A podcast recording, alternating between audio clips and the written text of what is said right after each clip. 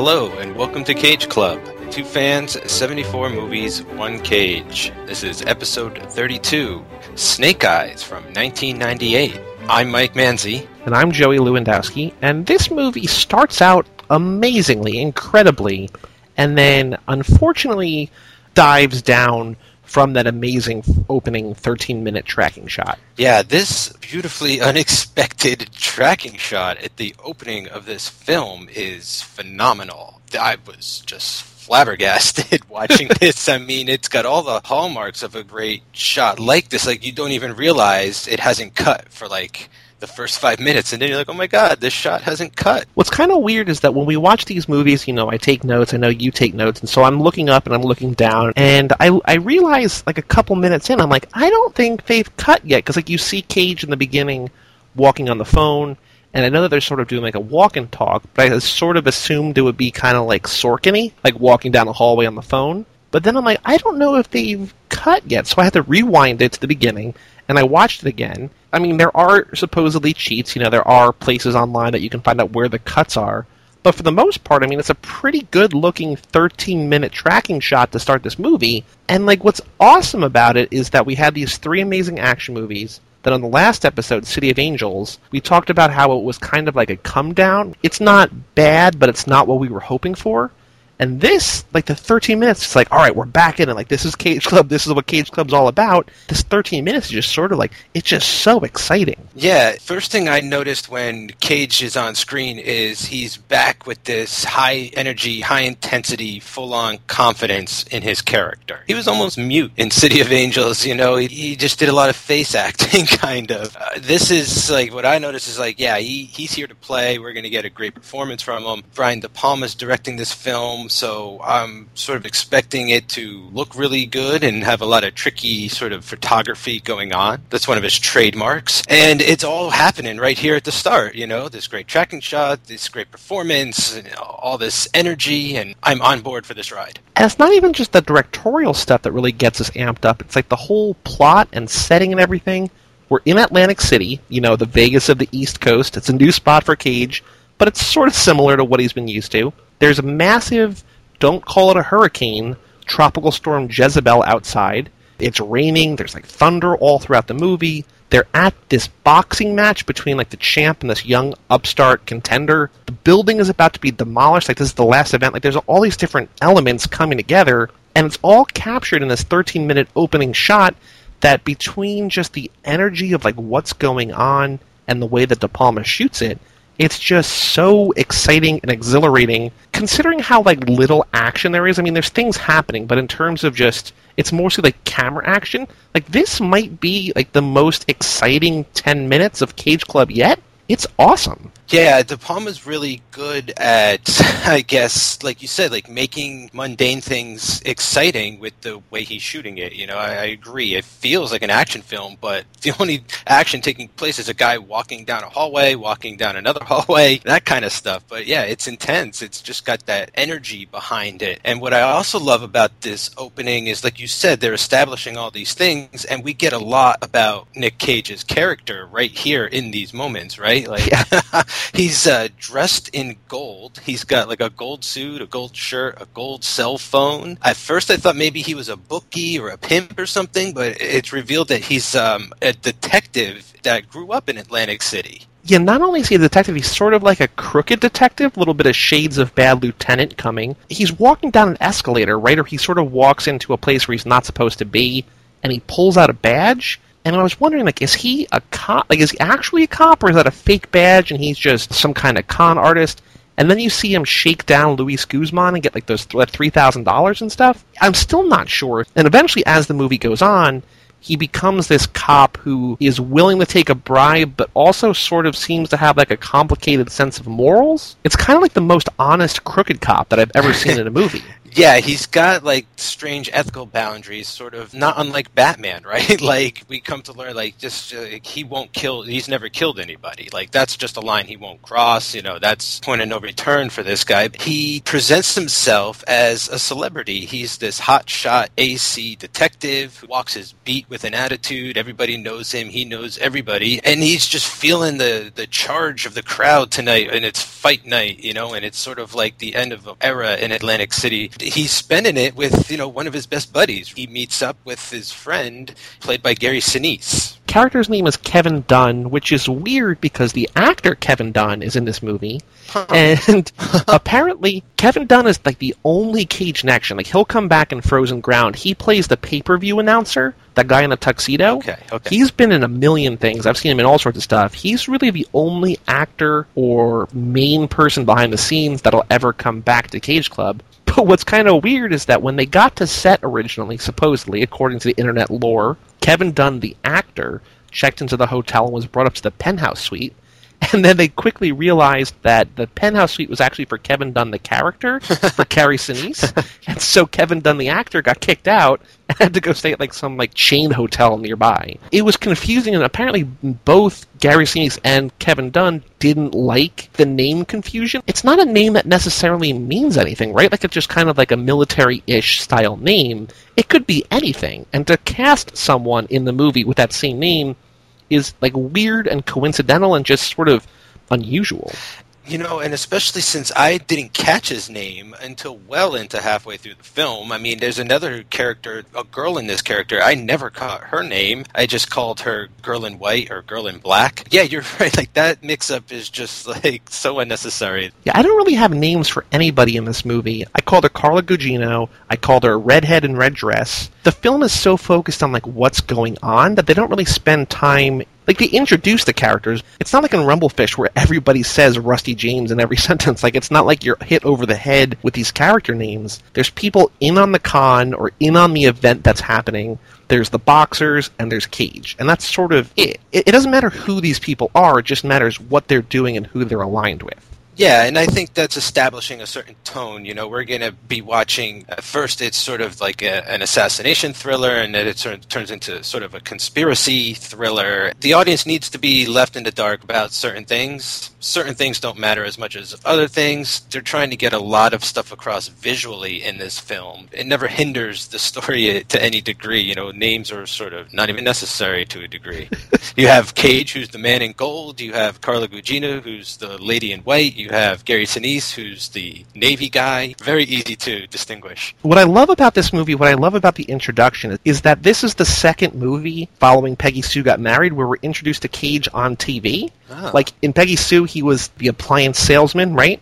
Like Crazy Eddie. And in this movie, he's Ricky Santoro, and he's just like this personality. Like they're not filming. He's talking to Kevin Dunn, the actor. They're getting ready for the shot, like the introduction to the the boxing match. he just shows up. He's like, "Hey, am I on TV?" I'm on TV. I'm on Rick, for Christ's sake, I'm on in 30 seconds, will you? I think people would vote for his face, don't you? Yeah, See, that's, that's the only way you get anywhere these days. You gotta get your big fat smile all over the tube. Hi, Rick Santoro. Hello, Richard Santoro. Ah, I'm Ricky. This is where I thought he was a bookie because he's like, yeah, Kevin Dunn's like, place a bet for me. And he's like, you got it, you know? And I was like, okay. so, like, he's a bookie. You know, a couple feet later, oh, he gets like a phone call and it's like his uh, girlfriend. So it's like, okay, there's some more sort of establishing information. And then he goes to place the actual bet with a bookie. So it's like, oh, he's he's not a bookie. Like, oh man, is this going to keep happening? And sure enough, it sort of like keeps happening. Like he chases Luis Guzman down. I'm like, is he a drug guy? And then he's like, oh, okay, he's a detective. There's a lot going on here. Your expectations are also kind of inverted again with his relationships. Like he gets a call from his girlfriend. Hey, baby. How are you? I was hoping to be you. Yeah? Happy almost birthday. Of course I'm still coming. I want to be there when it turns midnight. But yes, yes, I'm bringing something with me. Uh, it's a surprise. Well, if I told you then, that's right, baby. No, no way. I'm not going to give you a hint. No, shameless.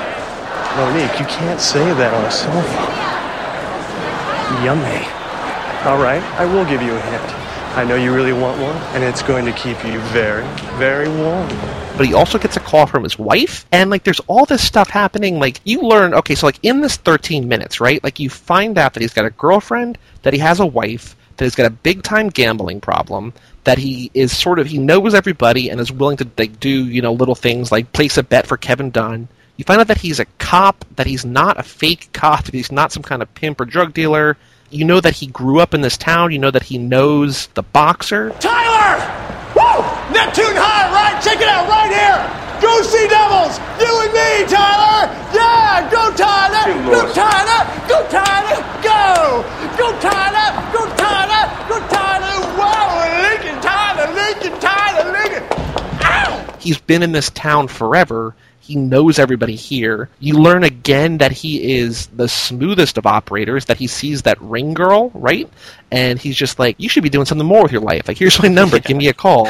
you learn that he sort of has, like, he's respected enough to be seated that closely to the Secretary of Defense you learn that he's like super into boxing, super into gambling. The camera's like panning and like tilting and like zooming in and showing all this different stuff. And like you're hit with like all this stuff. We've talked about it several times, but like talk about efficient storytelling. Like it's almost kind of like an info dump, but it's so much of an info dump that like you don't have time to breathe. It's exhilarating. Yeah, it, it just feels so natural, and it's you know it's in real time, right? Like everything is coming out in real time. So I think that adds to how natural it comes across. Like it's not cutting back and forth between two guys at a table telling each other all this stuff about them or something something to that degree. Right. It's really really efficient. What I like about this movie is that it really does a good job of subverting your expectations, not only about Cage, like we were talking about, but like what characters are good and what characters are bad. It's a little obvious, you know, especially like partway through the movie, that Gary Sinise is kind of the, the bad guy, but he, he comes off, he's just this high ranking Navy official, this beacon of goodness, and he's like offering to get Cage a job because he knows Cage is kind of like a crooked detective. He's like, hey, come down to D.C., I'll get you a job, like really sort of buddy buddy with this guy. There's the man whose life I want! You're late. You know me, always upholding justice. When'd you get in? Last night I flew in from Norfolk with Powell and the secretary. Hey, is that him? Now, tuck in your shirt, I'll introduce you. Jesus, I get your front row seat, you show up looking like Don Ho. Well, uh, pardon my savoir-faire, Admiral. Why are you so uptight? It's fight night! Running security tonight, I got a lot on my mind. Kirkland's high profile, he's all over the news and brings the nutcases out of the woodwork.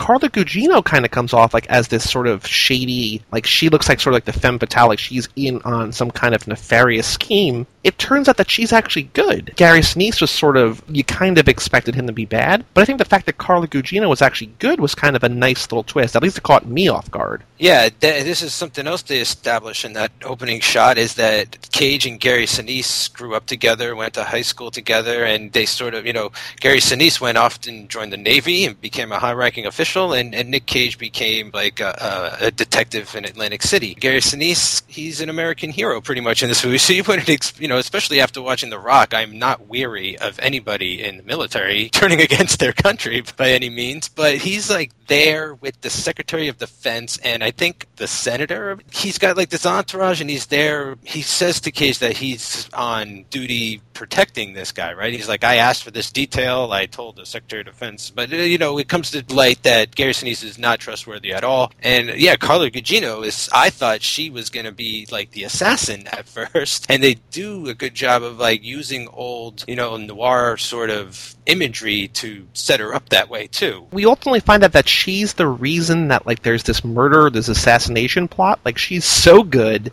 and so good of a person. Not even, not even necessarily like it's not like she's really going out of her way. She works at some like military government complex and they're developing some missile defense system and they're faking the results. Yeah. And she finds out that it's not actually as effective as they're saying that it is. And the military sort of opinion, at least, you know, Gary Sinise's military opinion, is that even if it's not working as well as they're saying it's working, it's still going to save lives. And she is of the impression that it shouldn't be rolled out until everything is sort of as good as they say it is. So she shows up. This is all in the opening tracking shot. This the whole 13 minutes to start the movie. She shows up at this boxing match to talk to the Secretary of Defense, give him the documents, and say they're lying to you. Here's the actual truth. We don't find out because this movie is sort of told kind of like in a little Rashomon kind of way. It's not like we think we know all the facts up front. We're intentionally left out of things. We just sort of have the pieces filled in later. So we don't know what she's talking about. We just see her walk up to this guy who's a high risk target who's supposed to be protected. And then as soon as she's talking to him, the guy gets shot and killed. It seems like she sort of set him up, distracted him, and took him out. It's those noir elements that De Palma uses that sort of subvert our expectations. Yeah, I think misdirection is like a huge theme of this film too, right? Like it's all about you think you know what you saw, but you didn't really see what was going on sort of behind what you were supposed to be looking Right. at. And you know, to a degree I think that's very tricky to do. I think they play with that pretty successfully to this degree. Maybe they do it a little too much. Like they have the girl ringside in the red dress and they're like, look at her, look at her. But then they sort of have Carla Gugino in the white dress and the filmmaker seems to be saying, no, pay attention to her.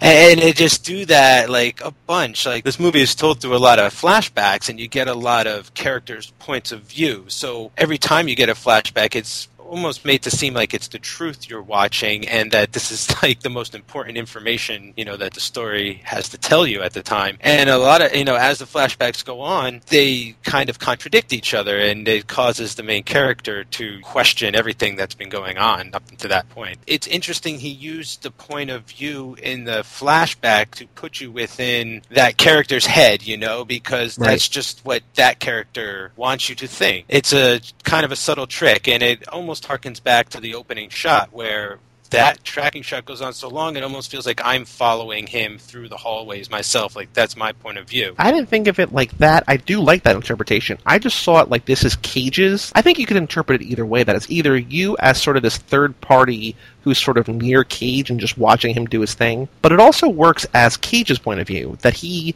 has like an idea, like he sees Gary Sinise see this girl in the red dress, sees him go over to her, sees the two of them leave.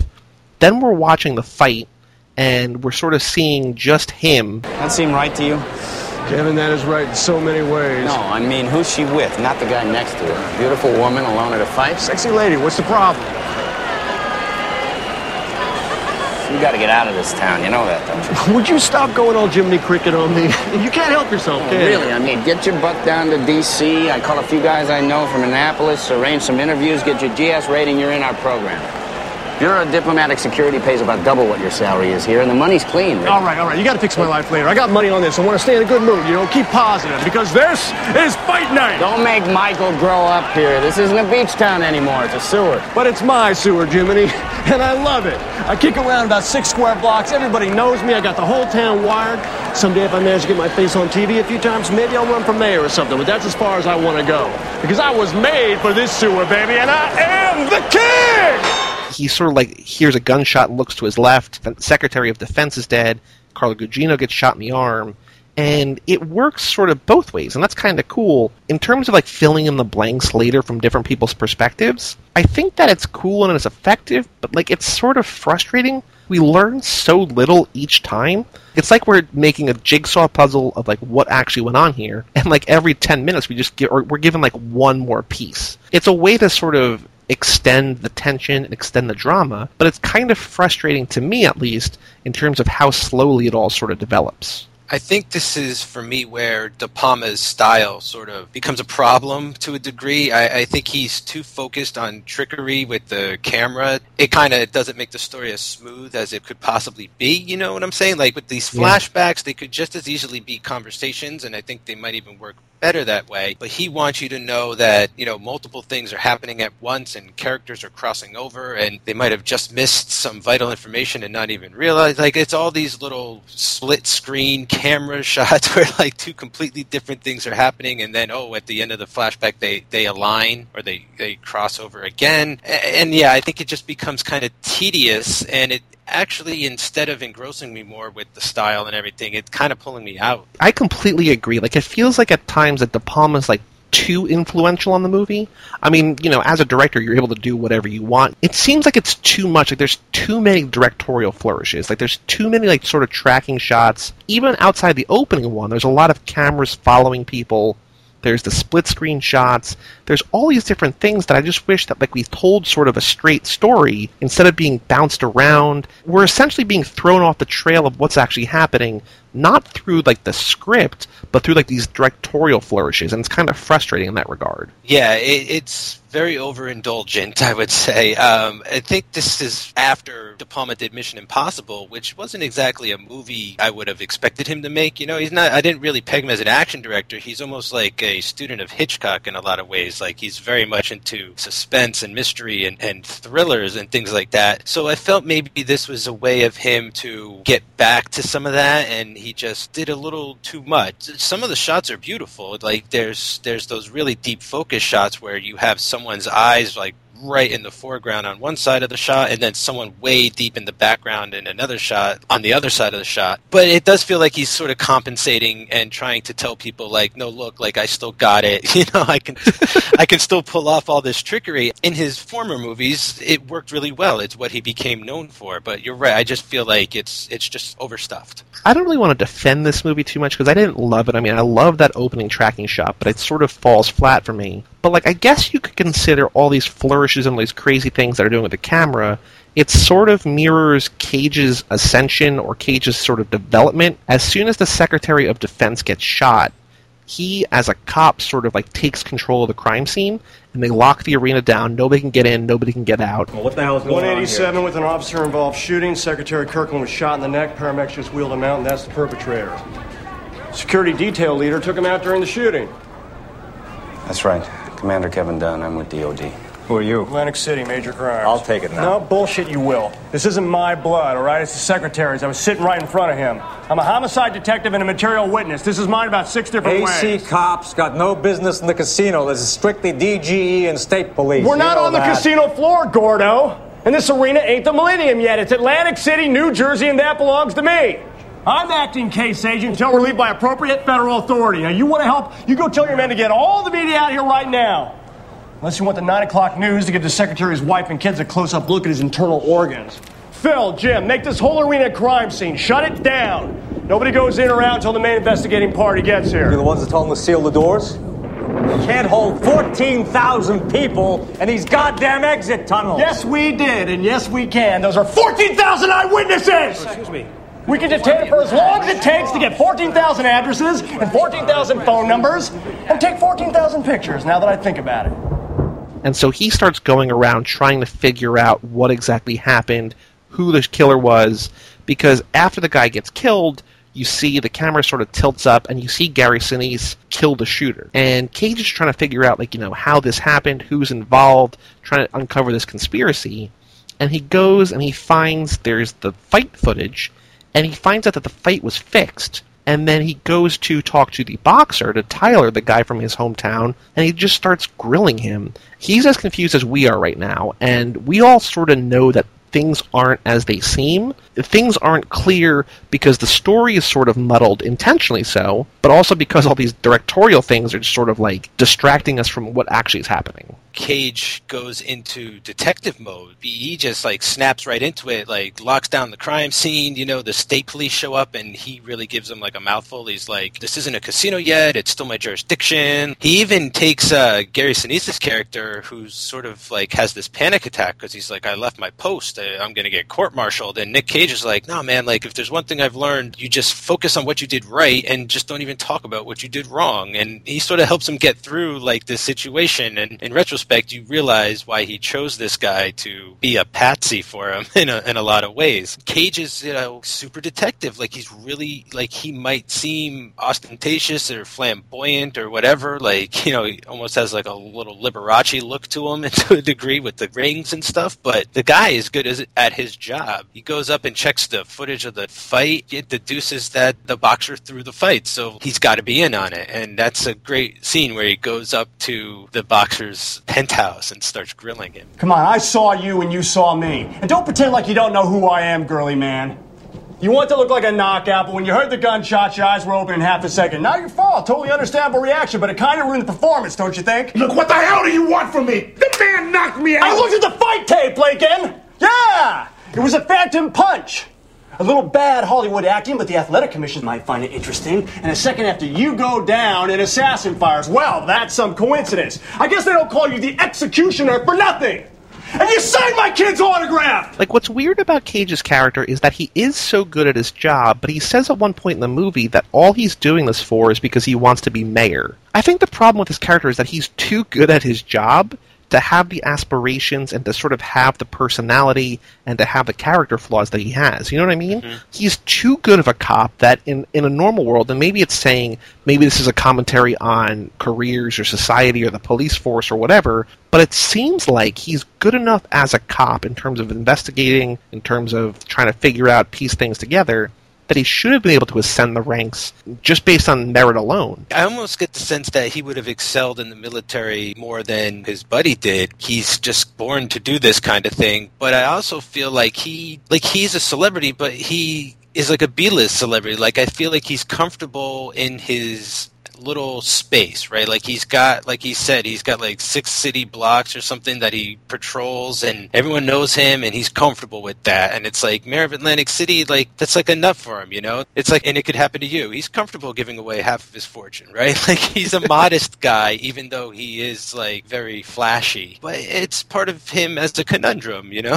the character's out there, uh, but definitely. As Cage is going around, you know, grilling the boxer, talking about a conspiracy. He pulls Gary Sinise aside and he's like, "Look, I think we have a conspiracy here." He's like, "We got the boxer, we have the shooter, we have the woman in the red." He's like, "If we have two more, like we have a conspiracy. Like all it takes is five people." And he doesn't realize that he's talking to one of those two more. But it's like at this moment that Gary Sinise is like, "Oh, like."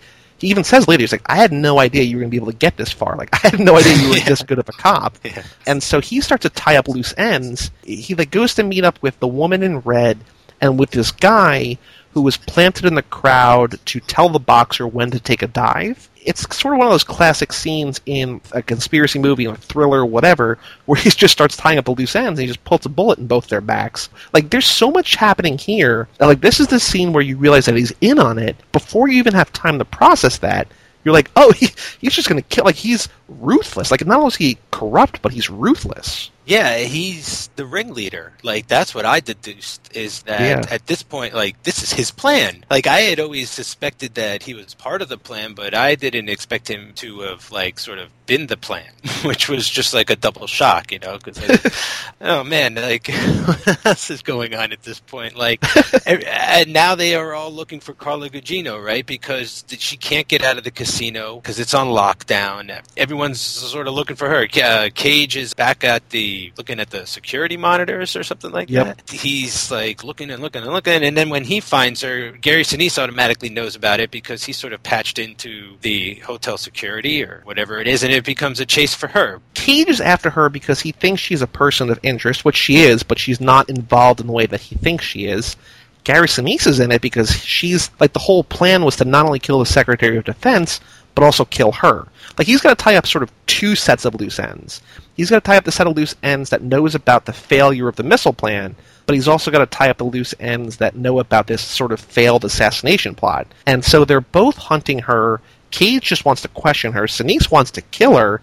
This is sort of baffling. Like she's, you know, Carla Gugino's always been beautiful. I mean, she goes up to this sort of schlubby guy in the casino, and he's playing slot machines, and she basically just like, "Hey, I'm pretty warm. Do you have air conditioning in your room?" Essentially, like, "Hey, are you in town for the convention? Like, let's go out. Let's get out of here. Let's go do something." And the guy's like, "Yeah, yeah, yeah, yeah. Wait, like, let me let me just play these slots a little bit more. You re- like, really, really, dude? this, Like- this part is insane. Like, this is where I start having problems with the movie because of Carla Gugino's character. During the shooting and the assassination, she her glasses break, and they weren't part of her disguise, like I assumed they were. Like, she It's so really dumb, needed yeah. these glasses. But they don't set that up. Like, you don't see her blurry vision up until this point now, where we need Yeah. her to not be able to make out faces, right? So she's sort of groping her way for the very first time, mind you. Like she's already been able to sort of steal a shirt and get changed in the bathroom and like get the blood off of her. right and like blend into the crowd and evade other people. And now she like can't see two feet in front of her. And she's like groping around the casino and she finds like this kind of nebbish, schlubby fat guy. And I'm thinking she just needs his glasses, you know, like she's going to grab the glasses off his face so she could see again. She wants to get, I guess, like somewhere safe so she can make a call or something like that. And she's trying to pick this guy up. Cage and the other guy like spot her because they think she's like a prostitute. Cage is like, no, no, like that's the girl that sat next to me, like, and then that's how he finds her. I was so confused when her blurry vision kicks in Yeah. because they do not set it up at all. And a lot of this movie is kind of first person shots. Like whenever they flash to us learning a little bit of more information, it's whatever character is sort of telling that story that we see it from their perspective. Before we know that Gary Sinise is a bad guy, we see him walk over to the woman in red. He's talking to her and the camera's just focusing on her boobs. So there's a lot of first person, so like that's established. But then we cut to Carla Gugino and we go to her first person and we just can't see anything.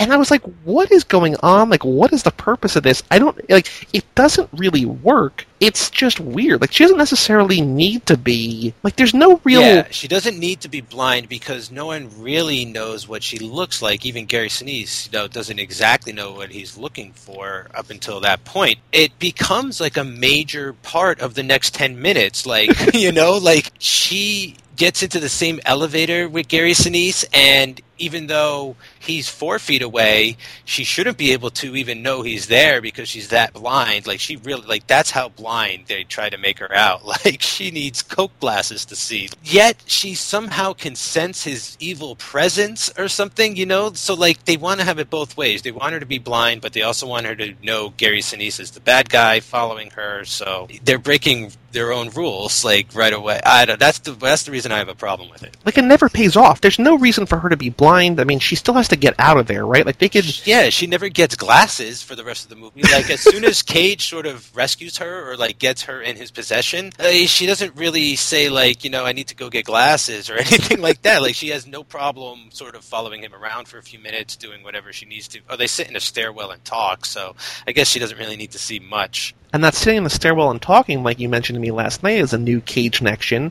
That's two movies in a row. Staircase conversations, and it's it's something that's probably happened in other movies that we just haven't noticed. But it's just it's another little weird Cage, you know, having deep heart to hearts with characters, seeing these women in these time of crises, just while sitting on staircases. And so Carla's on the elevator with Gary Sinise, and they get off. Cage is in the other elevator talking to the security guard, trying to figure out where they're going.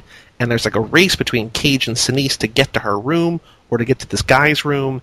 And Cage wins, and it's sort of funny that he kicks the guy out of his own room. And this is when we find out that Carla Gugino is actually a good guy. And it's like I was saying before, it's sort of like mind blowing because we just see her on the run. And I guess in terms of narrative, we wouldn't be following this bad guy, but it's still like a cool reversal. She comes clean of Cage, and this is where we learn about the missile plans and about the corruption. And this is where Cage and us sort of get the pieces to this puzzle. They start to fall into place. Yeah, she lays it on him that she works for the government, this whole missile plan, snafu that's going down, and she's like, I saw your buddy Kevin, he's like the trigger man, he's the bag man, he's the guy, like I saw him. And he's like, No, it can't be, it can't be, you don't know what you're talking about. And she's like, Well, would you let me finish? I love that part where he's, she's like, That's not the whole thing.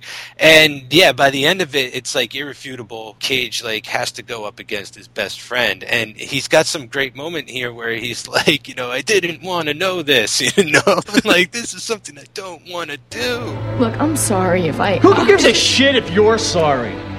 What are you mad at me for? Because I didn't have to know! You decided to have this problem, not me! My world would have gone on turning just fine, but now either way I look, I have to do something I don't want to do. Do you understand what I'm saying? I do not want to do this! It's kind of cool because it might not have been done like really well, but like what I like about this moment is we see the Cage's character have his crisis of conscience moment. We find out that like at least I did at this moment was like, oh, that his friend is a bad guy to him now. Like his friend Yeah. crossed like a line that Cage wouldn't in his mind because people are dead. So I really like that they tried to sort of do that to his character where it's like now the audience is going to be more behind him because while he may have come off kind of like a scumbag from time to time, he he will do the right thing. He will do his job even if he just wants to be mayor. he still has like that code to abide by. It's almost as like he's thinking back like at all those times in his life, and it's time to set things straight. Yeah, they really establish, they firmly establish that he's got one rule, basically. He's like, I've never killed a man. He sort of has loose morals everywhere else, but as long as he doesn't kill a guy, he's sort of okay doing whatever. This is when he learns out that even though Gary Sinise is, quote, one of the most honorable dudes he knows, like he's willing to go above and beyond and sort of reach that level that Cage isn't willing to, it's too much for Cage. Kevin Dunn.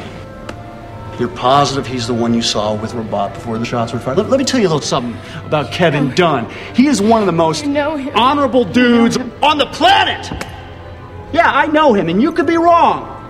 Yeah, you could. There were people rushing in front of you, and, and you were nervous, and you were scared. You could be wrong. Meanwhile, we cut to Gary Sinise, and like he seems to be like in charge of this, but he's still reporting to higher ups, and he kind of gets like in trouble, right? Like they're like, "What's going on? Why isn't this cleaned up yet?" And he's like, "Oh, there's this cop. Like, don't worry, I'll take care of him. Cleaned up a couple loose ends. Like, everything's gonna be fine." Yeah, he has the conversation with the dad from Home Alone, and there's in the like a boardroom, right, with the model of the new casino behind them. It kind of almost looks like they're on a spaceship to a degree.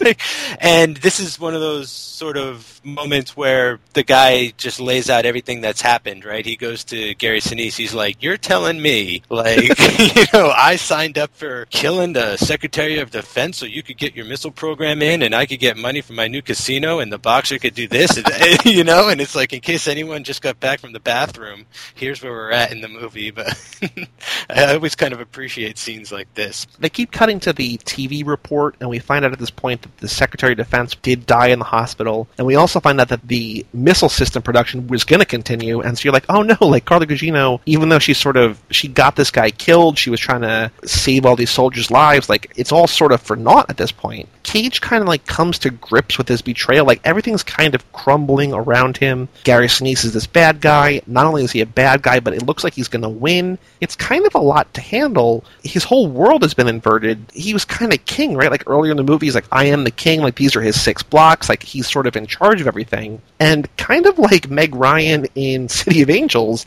this is a moment where he's like, I don't have control over anything. Yeah, yeah, I really like him sort of from here on out because it's like new territory for him. He's almost like never done the, you know, like he's never been this valiant before, right? He stashes Carla Gugino somewhere in the construction site. Just like a little like boxcar size room, and then there's just like the outside wall. Like it's just I don't know what it is, but she just he's like, hang out here, like you'll be fine. There's nothing for her to do in there. It's just like out of the way. He literally just like locks her out of the way so that like no one can get to her, and he's the only one that knows where she is now. And and then he we get his flashback, which isn't point of view, but he has like this epiphany where he realizes there was like a blimp sort of floating around the arena. He comes to see that it had a camera on it, and then he watches that tape, and it's like you know this is what his worst fears are confirmed. He sees he literally sees his friend Kevin hand out a bunch of guns to people and like the terrorists and everything like that. And so there's like there's no turning back. He turns around and, and like Kevin's like there in the room and, and Kevin's trying to sort of buy him off or he's given his whole big speech like he's given his Ed Harris speech about how the government screwed him, you know, and left him to die and there is all this and this is for that. We're getting close to the end here. Friend versus friend officially know what each other are up to. That's called the first draft of history. It's going to hold. Why did it have to be me? Why'd you want me next to you? One, I needed a cop to back up my alibi.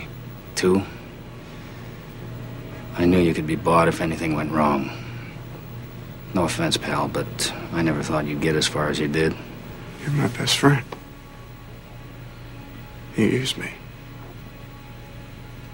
Made me a sucker. And that hurts me. Because I would have done anything for you. Then tell me where the girl is. Kind of like Ed Harris, Gary Sinise's intentions are sort of justified, right? Like they're not entirely. He's coming from a place that's like good. Like he's trying to save lives. He's trying to avenge the people that he's lost in his life. But the way that he's doing it is not okay. Like Yeah. he sort of needs to be like sit down, like put in time out, be like, this is bad. Don't do this.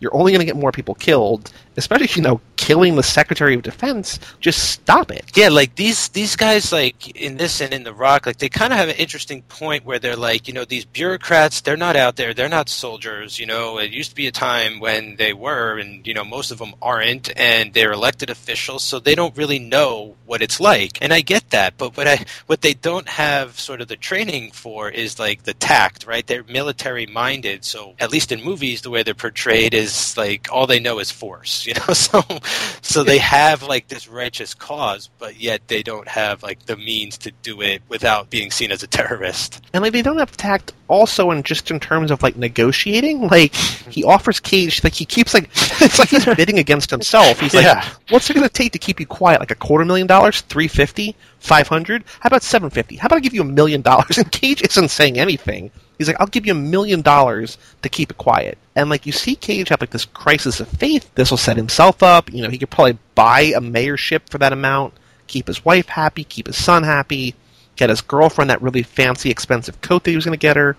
But he's like, no, like I can't do it. Like you've crossed a line, you've killed a guy, and Gary Sinise pulls a gun on him, and I'm like, oh, oh well, like so much for friendship. Like this is it. Yeah, it's it's it's interesting like how hard Nicolas Cage has to struggle to turn his friend, you know, to at least even accept the idea that his friend would do something like this.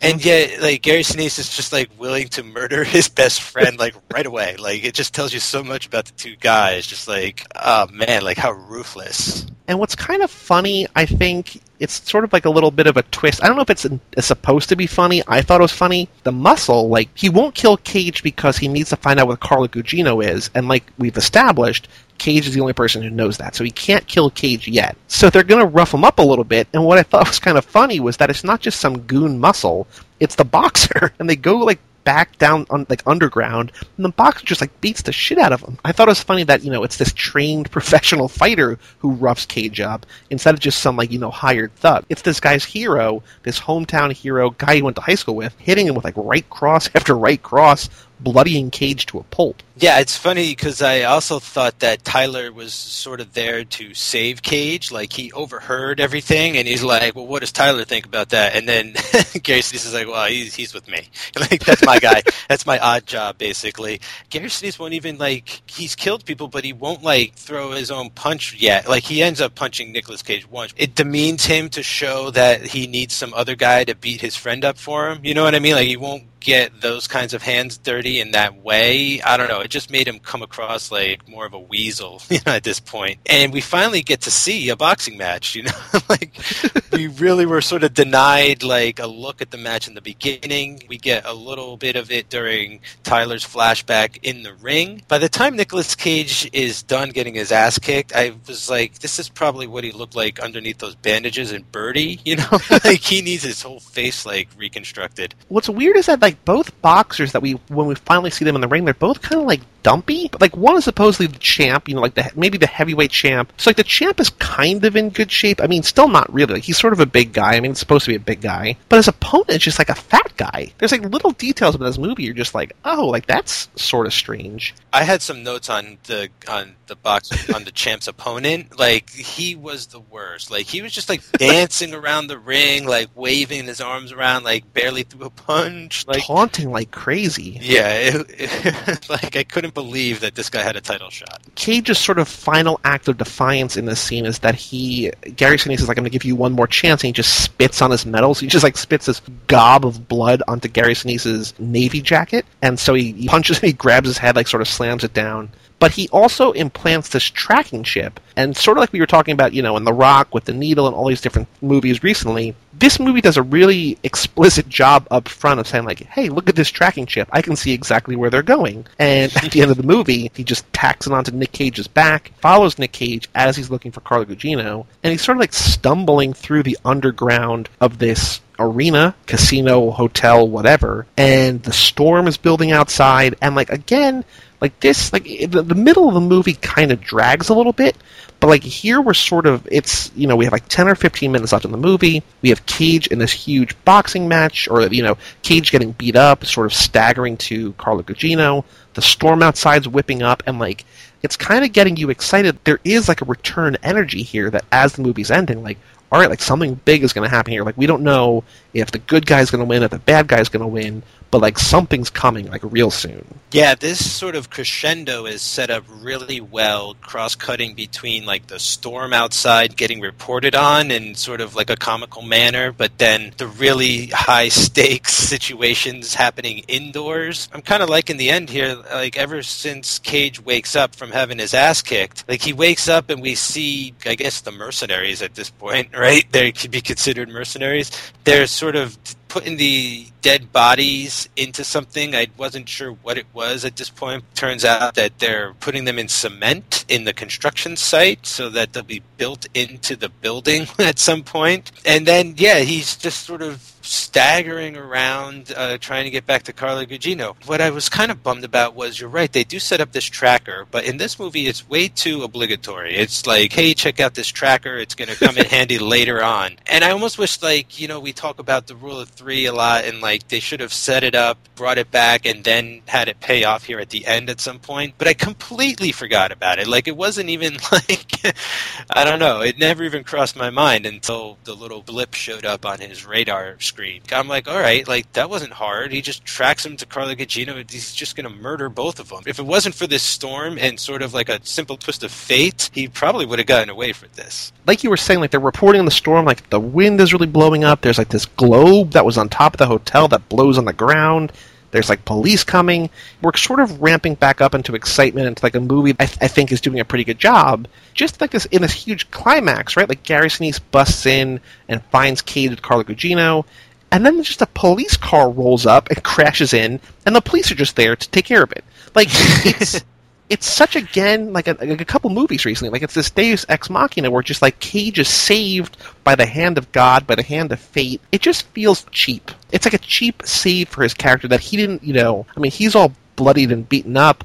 But like, it could have been cool if Carla Gugino empowered herself. Like, she's got like a pipe or something in her hand like they could have done something, but no, like the cops roll up. These cops that we haven't seen all movie just crash into where they are. Yeah, I had to rewind this part a couple times just to see exactly what happened. It goes by so fast. It is so like, what did I just look at? Uh, so you have like this giant globe rolling down the boardwalk because of the high winds, but then this enormous wave comes crashing over the boardwalk. It hits the news van, and the cop car has to swerve. And it just so happens that like the door to the construction zone is like opening because Gary Sinise shot it out, and like like Nicolas Cage grabs her, and they have to duck under like the bumper of the car, and it's just like over complex. You're right too in that you know Cage needed to like kill his friend even if he didn't want to or like break his rule or someone needed to step up. And you're right it did kind of feel like a cop out here toward the end. No matter how insane of a cop out it they tried to make it. The one sort of nice thing about this final scene is that cage gets the titular line like a little bit ago when Gary Sinise had Tyler beat him up. He's like hey snake eyes you're you're out of luck. Just you know a few minutes later he just he gets beat up. He sort of staggers around he sees that the cops kind of have the drop on Gary Sinise that he's in like a no-win situation, and he's just like, "You got snake eyes." like he's in, he's completely defeated. He just drops that line, and it's just it's so corny. It's such like an action cliche to sort of you know say the bad guy's catchphrase, but like I just love it. I mean, like that's just that's sort of why we're here, you know, for for Cage to do that kind of thing. Ain't no way, Kevin. You got snake eyes. I thought it was great. Like, uh, it was funny. It fit. It was just one of these weird little moments. I almost saw it as like this fu back to his friend because, like, even when Gary Sinise says it, it's almost like, "Oh, come on, man! Like, you're that kind of bad guy. Like, you got even you've even got like a crappy line up your sleeve when you capture the good guy. Like, come on, dude. So almost at that moment, I was like, the character Nick Cage was playing was sort of like, hey, you've been snake eyes. Like how, like a taste of your own medicine. Like how dumb does that line sound, right? When it's said to you, the action is over. Gary Sinise is either is he killed or is he just arrested? They're reporting outside on the boardwalk when the wave crashes into their you know news van. The guy I guess recovers and there's someone with a camera there, right? Like the cops are like, put the gun down, put the gun down, and it's the news guy comes up with the camera and Gary Sinise sort of like turns and looks at the camera and starts to like walk away and, and then he just like takes the gun and shoots himself through the chest. Oh, he shoots himself? Yeah, he takes the gun, sort of like puts it. Well, he turns around so like the camera can't see, and he like points the gun at his chest and Oh. shoots, and then like the red sort of bleeds through his back. I thought the cop shot him because they were threatening to shoot him if he didn't put the gun down. It's weird that he shoots himself, but I guess it's sort of finally a little bit of redemption. Like he's a bad guy. Like let him remove himself from the world. Yeah, I, I, I don't know if the even De Palma wanted the imagery of like cops shooting some guy in like a navy uniform, you know, seeing like him getting blown away. So yeah, I think they went the right way here, as long as he's gone. as long as he's gone. And so the movie is essentially over. Cage gets an award for valor that he saved the day at this arena. Like it's all sort of told through like a press angle. Like they have the a TV ceremony of him getting the award. They have news and anchors showing him with his son, a well-deserved day off to go fishing with his son. And then they cut to the next scene and he's in this yellow sports car, sadly not a red sports car. But they're like, "Hey, like what are these allegations of cocaine?" He's like, "I don't know what you're talking about." And then like he gets he goes to jail. Like Yeah, it's he's indicted. Like he's indicted. It's basically what I what I saw it as is you know since he screwed up the conspiracy like this big plan it's like the people in charge that are still around ruined him you know like discredited him ruined his life and like got back at him for what he did to them his entire reputation has been destroyed now because of what he did It's like they cut to him on the boardwalk with Carla Gugino. Like they don't really know anything about each other, and they're talking, and he's like, you know, my girlfriend, and my wife both ran away. I guess to give the film a happy ending, he's like, hey, maybe in twelve to eighteen months, I'll give you a call. She's like, hey, I'd like that, and then they kiss. Like it's a weird, it's a weird, weird ending. it does a really hard job to establish that she represents like hope and all this kind of stuff and and she's naive but optimistic and he sort of represents like depression and like you know the downside of everything and like you should be weary and you can't trust anyone. So they're perfect for each other. You know I say? They complement each other so well. Of course they should be together especially after that pirate story that he tells her. You know, they say back two, three hundred years ago, pirates put phony lighthouses right out by those big rocks, right out there. Ships would set a course by the lights, crash on the rocks, then everybody go out and rob them blind. Only one thing's changed since then. Lights are brighter. I'm naive. There's worse things to be. some kind of moral there that I couldn't untangle At the end of the day, Cage just says, "At least I got to be on TV," and then the movie ends. And the movie, like, there's all there's been all these weird endings in Cage Club, and there's another weird ending here where there's just a bunch of construction workers sort of building the new building, right? Like they're they're mm-hmm. tearing down the old building, building the new one, and they're like slowly pushing in on this concrete pillar, and we just see the a ruby red ring, and if it turns out that that is the pillar where the redhead that was in on the plan, who was shot by Gary Sinise, like where she's going to rest for all of eternity. But like again, it's weird. Like it's not really set up well and you're just sort of like, why? Like, what is going on here?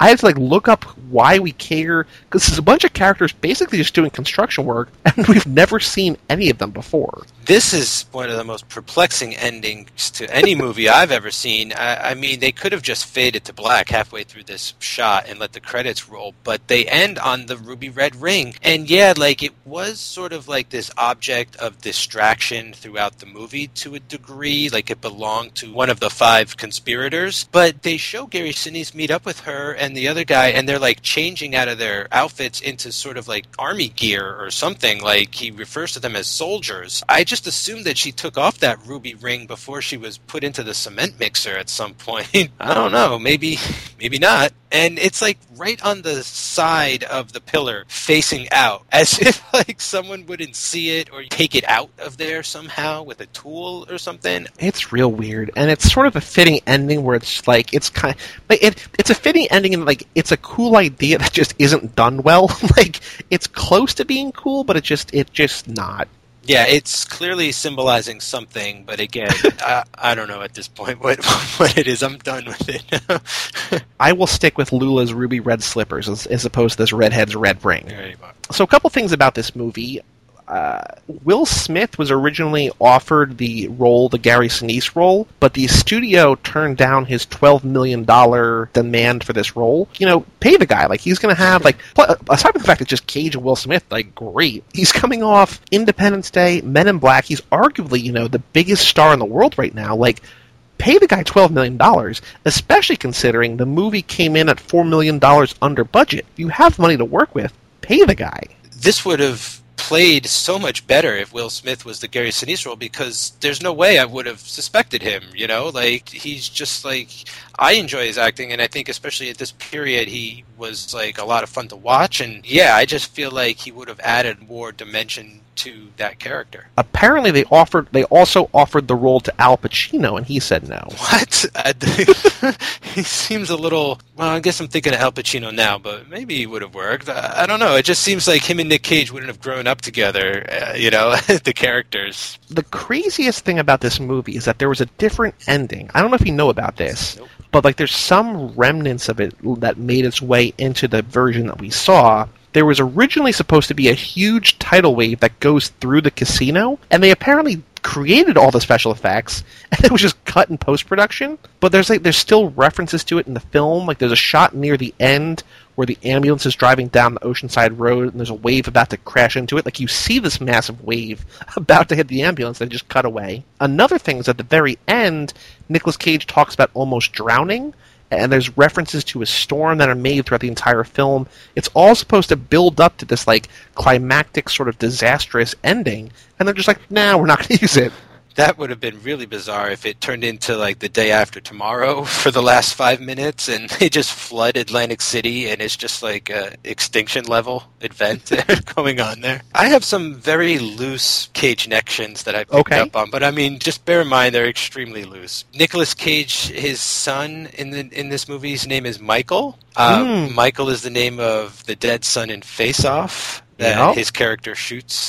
so that was kind of interesting. When he's talking to Gary Sinise in the beginning, he says, You look like Don Ho to Nick Cage. And Don Ho was mentioned in Honeymoon in Vegas when he's like, Oh, just tell me, you know, where Don Ho lives. I'm going to Hawaii or Hawaii. he's like, Oh, no, somewhere near his house. And then finally, Gary Sinise also says, You know, growing up together, I was always hitting the books and you were always hanging out under the boardwalk. and again, it made me think of Birdy, where he was getting lucky compromising a girl under the boardwalk boardwalk. There's no compromising this movie, which is sort of surprising. Considering this movie got an R rating, like the, apparently the studio wanted to get it down to a PG-13 and stuck with an R. They don't really make a lot of use of it, right? Like I guess yeah. it's kind of language. I mean, there's not too much violence.